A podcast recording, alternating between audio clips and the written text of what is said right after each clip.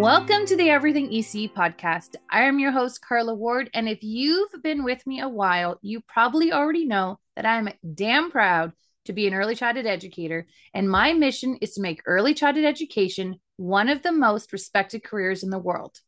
Well, today's guest certainly has the same goals. She is ready to spark a revolution, so much, in fact, that she wrote a book about it. Today's guest is the incredible author, educator, consultant, and speaker, Rae Pica. Welcome to the show, Rae. Uh, thanks, Carla. That was such a nice intro. Thank you. I am so excited and totally fangirling having you on the show today. okay. I'm really glad to be here. I am so excited. So, tell us about how you got to where you are as an ECE. Talk about your journey. Oh my, well, it, not one that makes any sense. um, I never imagined this life. Uh, the only part that's that's you know accurate to what I dreamed as a little girl, I've known since I was in fourth grade that I wanted to be a writer. So that part has come true. But you know, I started um, dancing, you know, in my late uh, when I was 24, and then I started teaching dance to the little ones and then, I mean, almost almost immediately, I realized that they didn't need dance technique as much as they needed body and spatial awareness and some fundamental movement abilities. You know, so I became the movement lady. You know, these are the weird steps. I, at, I went to the local childcare centers and preschools in my area, and I was the movement lady who went in for 45 minutes at a time and did my thing. And then I started hiring training instructors and then that frustrated the heck out of me because they were doing things I hadn't asked them to do. uh, so I was um, I was married, or maybe not quite yet. Anyway, my former husband is a musician composer, and I asked him how he would feel about writing music for my movement program for the children. And he didn't think of it as children's music, which I think is what makes it so successful. And together we created the Moving and Learning series and oh, I don't know. It's just been the strangest journey. Oh and oh gosh, I love it. You know, I became aware, obviously, that children need to physically experience concepts in order to learn them. So I became a proponent of active learning. And then then I just, you know, I just became so passionate about what was happening with the children and in the field that, you know, I got ticked off. and I've been writing a lot of what if posts and I wrote the book What If Everybody Understood Child Development and you know so I've been told recently that even though I haven't thought of myself as an advocate apparently I have been. Absolutely. That's the word that I think of when it comes to you. Oh well that's nice. I'm glad. It's weird how you don't see yourself very clearly. Isn't that true? Oh my gosh. Well, and you are ready to really light some fires with your next book that is coming oh. out November 29th. So this podcast will be airing right around that time. Wonderful. And we're ready to light some fires under some ECE butts. Oh, yes, yes, because I can't do it alone. I'm tired and old. no, and I think we've been fighting the same fight for so long that we now need to start thinking collectively instead of trying to do it on our own. Exactly. I mean, we all know that there's strength in numbers and i'm always likening it to the drip in the faucet in the the you know the sink that just a little drip drip drip. But if you let it go you know if they start to collect they become a whole sink full and they'll spill over and flood the whole house. And and that's you know that's what we have to do. I mean we're not going to be rushing to Congress to testify. I mean, if somebody wanted to do that, great. But there are there are little things, there are medium-sized things, and there are big things that we can do to make a difference. But we do all have to join together to do it. 100% amen to that. And like the little drips, it really is about playing to our own strengths. Yes. Yes, we do what we can. And a lot of the things I recommend in the book anybody can do. For example, you want an example? Uh, yes. you know, using our language, using our words, because language matters. So we don't call ourselves just anything. Nobody can see me right now, but I just had to steady myself because that word is such a trigger for me because there's nothing just about it. Yes. Uh, I saw you. I saw your reaction. Yeah, exactly. It's um, you know, if you're at a social event and somebody asks, "What do you do for a living?" If you say, "I'm just a preschool teacher," oh no, no, then you're going to be in their eyes just a preschool teacher, which translates in their brains to just a babysitter. You know, so you tell them I'm an early childhood professional. I work with preschoolers or you know where, whatever it might be and you speak with with passion. So, you know, we use our language. It's a child care center, not a daycare center because no one's taking care of days. Um, you know and and and then we we tell our stories and we speak with passion and we talk about a success story we had or why we get into the field why we love the field and people have to see it as a profession and and that starts with us you know we have to see it as a profession. Absolutely. We need to own that professionalism 1000% yeah exactly. And it does seem as though we've been talking about that forever. You know yes. books about that and um, but i'm hoping everybody is as ticked off as i am. I mean there are just so many reasons why we should be.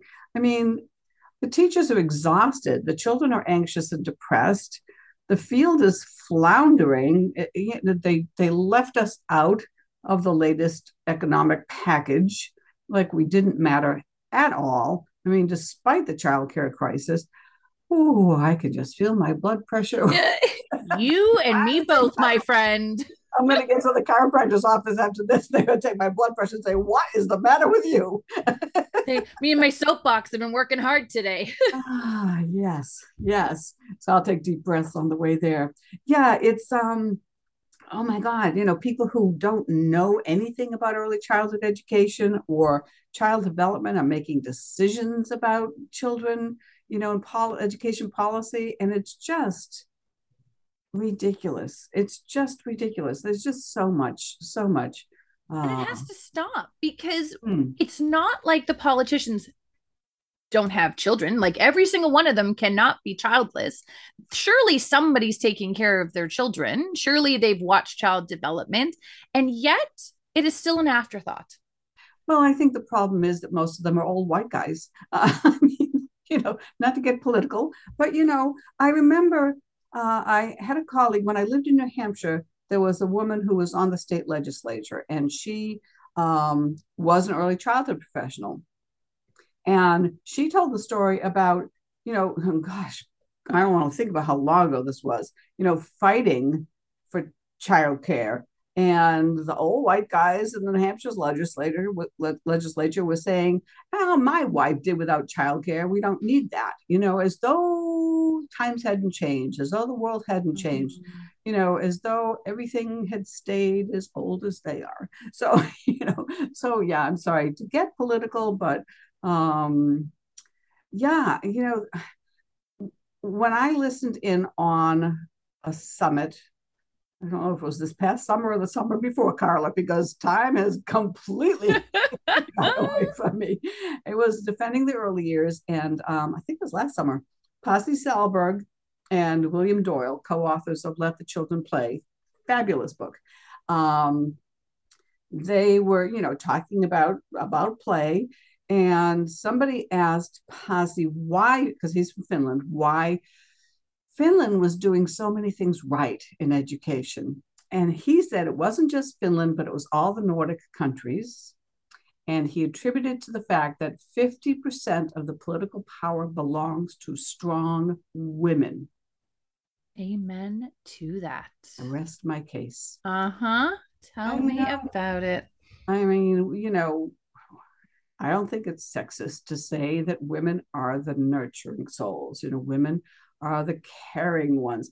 There are men like that, but we're the ones who think about such things. So, first of all, we have to start electing more smart, strong women, you know, and just in terms of voting, that's another thing that we all can do uh, at the state level, at the local level, you know, as well as the federal, because so much of policy is made at the state and local level, uh, school boards, all of that and it's a lot easier to put someone you know do a little research put someone in place who shares your philosophy. Uh, it's easier to to speak to them about what we need than to try to fight somebody whose philosophy is completely opposed to ours. So Absolutely. And you want someone who shares your values so that when you go to talk to them, you're not trying to educate them and convince them about your policy. Exactly, because that is really exhausting.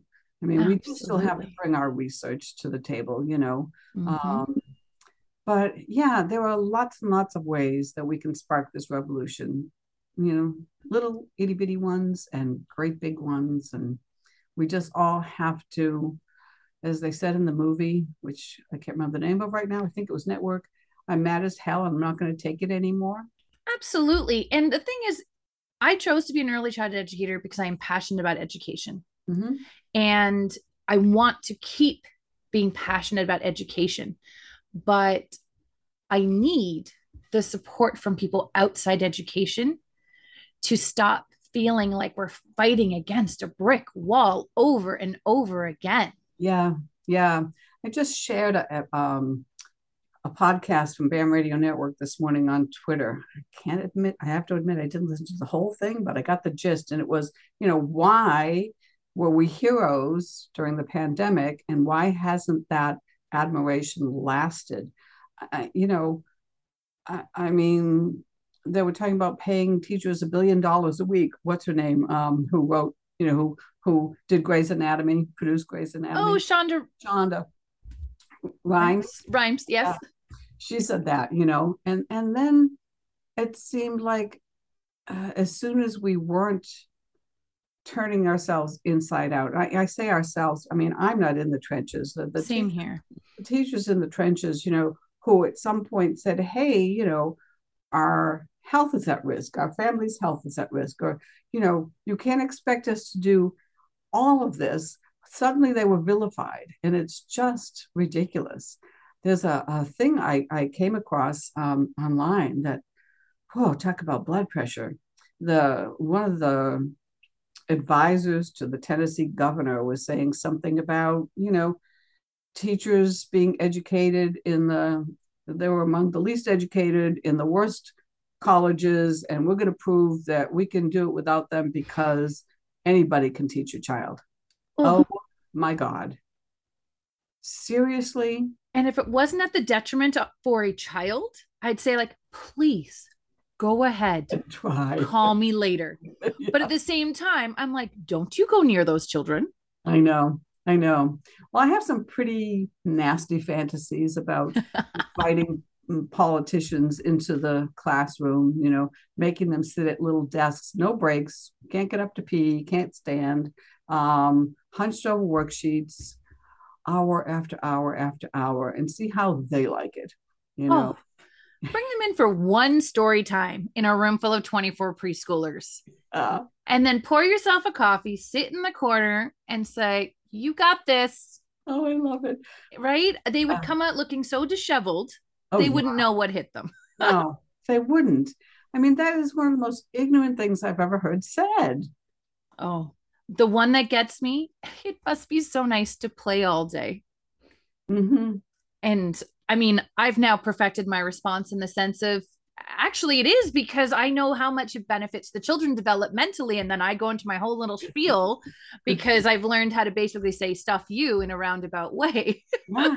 Yeah. No, but, exactly. Yeah. But for our newer grads, it's still something that they're learning. And especially, I mean, I became an ECE at 19 years old.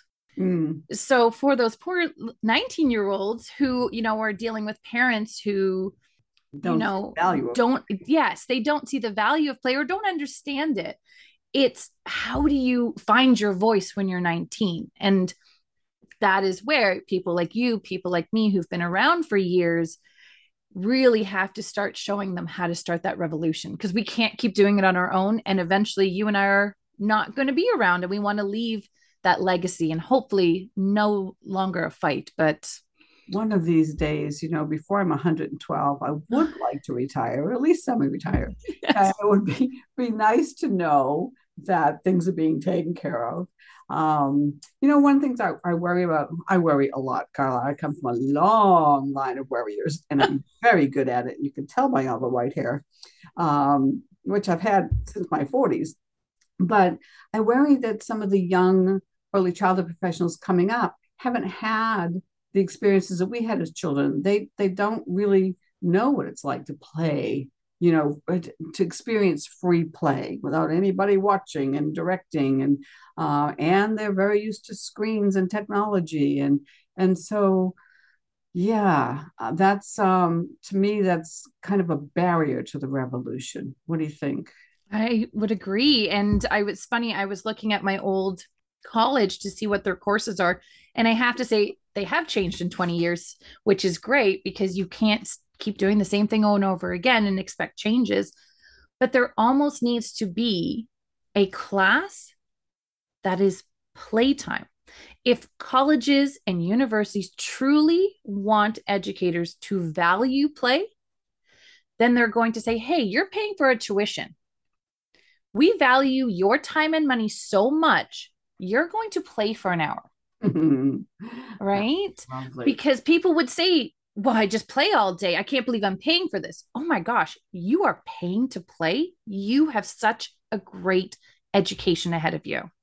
Yeah, except so many administrators don't understand the value of play. And from what I hear, a lot of early childhood professionals, you know, are, are leaving their pre service programs without anything like that, with no child development courses. And more like how to use this curriculum to follow this curriculum and how to manage classrooms and you know and it's uh it's frightening to me because i hear stories now about about children being greeted by uh, what you call it tablets that welcome them and the only time the teachers stand up is to go change the video on the tablet and, uh, oh, and the tablet sitting on the table during lunch and the teachers are at a different table. There's no engagement there. I hear stories about movement and music activities being, um, you know, conducted by strangers on a screen. And, and it all concerns me. And speaking of movement and music, I wrote a textbook called Experiences in Movement and Music eons ago.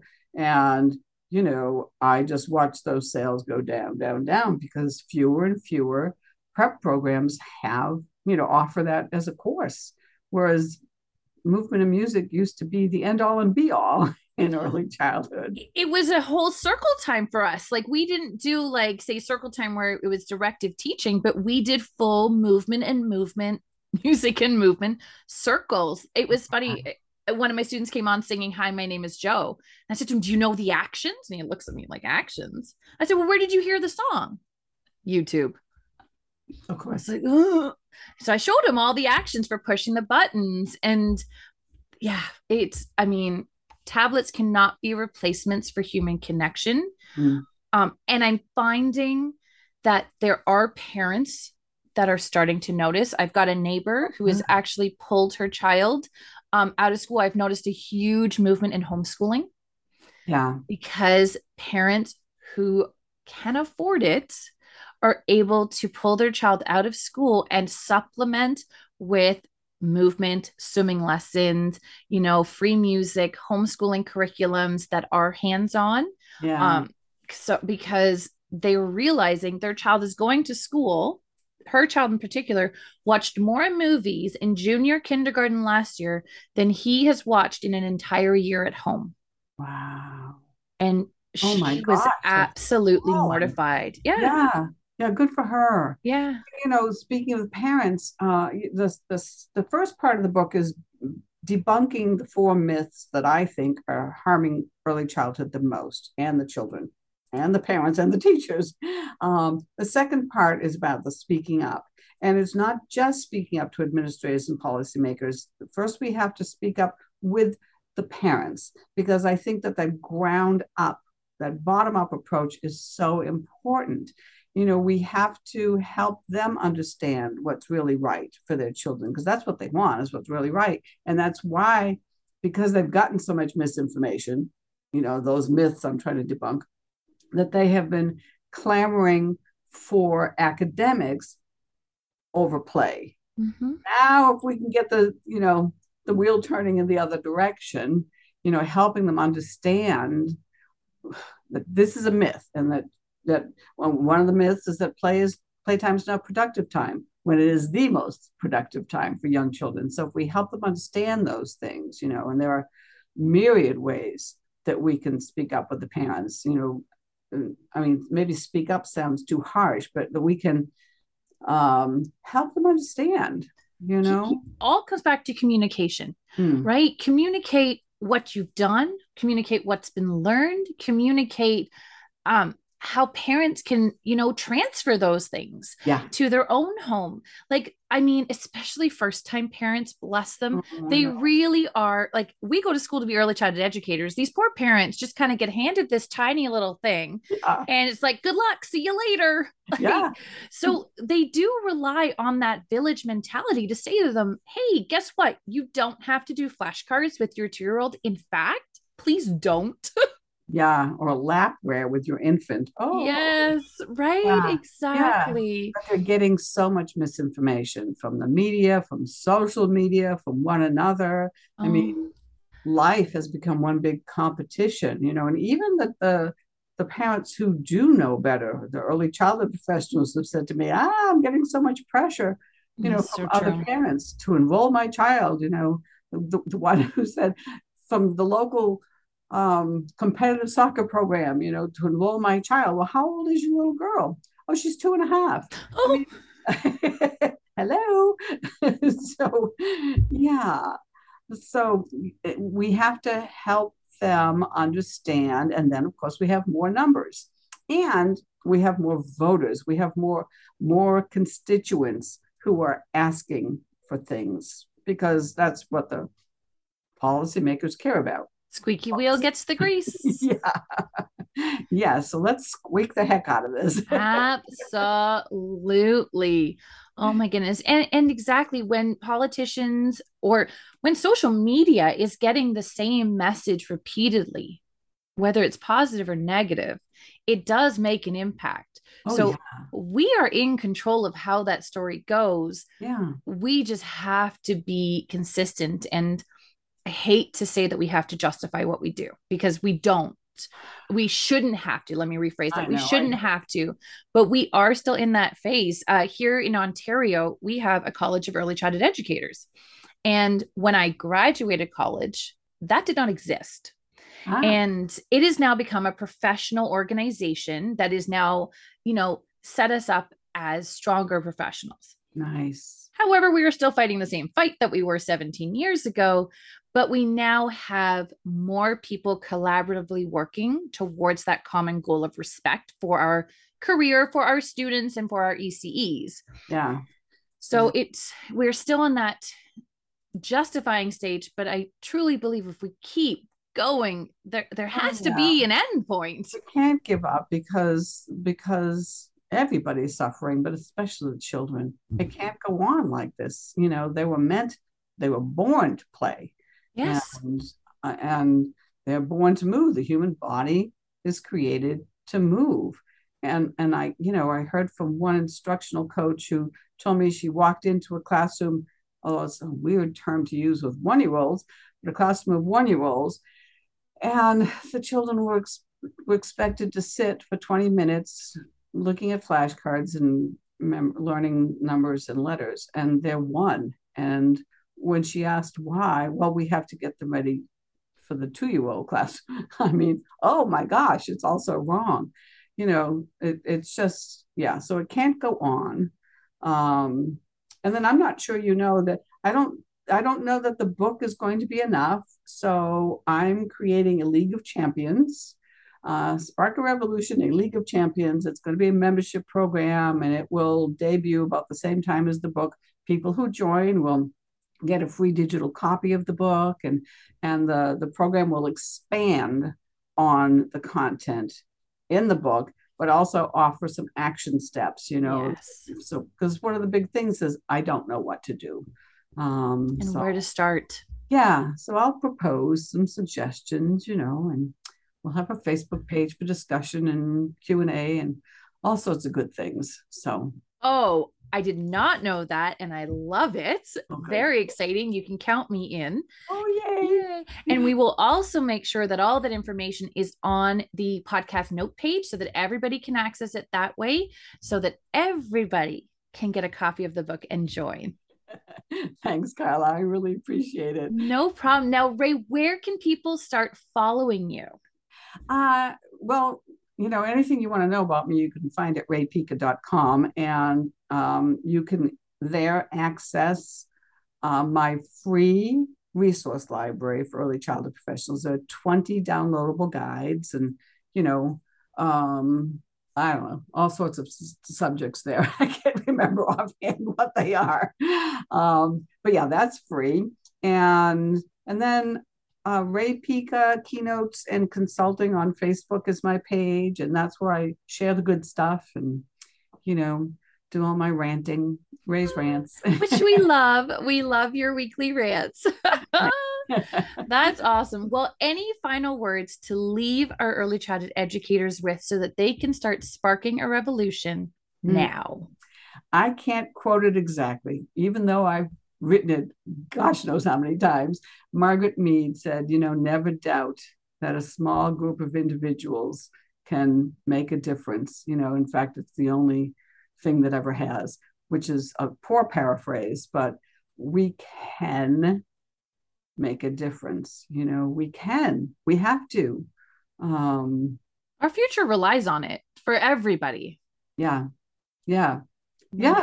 I mean, the future of the profession, the future of the children, which means the future of our countries. And, you know, it really does. It really does. And I have, um, I have a stuffed and a sun catcher starfish in my office to remind me of the parable from Chicken Soup for the Soul, one starfish at a time. I don't know if you've heard it. You know, the guy's walking down the beach and he sees some other guy coming toward him who keeps bending down and picking something up and throwing it in the water. And when they get close enough, he says, What are you doing? And the second guy says, I'm saving these starfish by throwing them in the water. And the first one says, But, you know, there are millions of starfish and thousands of beaches. How can you expect to make a difference? And the second guy picks one up, throws the starfish into the water, and says, Made a difference to that one. And I want to start crying. Yes. because if we just think of it that way just one starfish, one child, one parent at a time, you know, we will make a difference. Without a doubt. On that lovely story, we will end here. Thank you so much for coming on today's podcast. Thank you, Carla. This is great fun.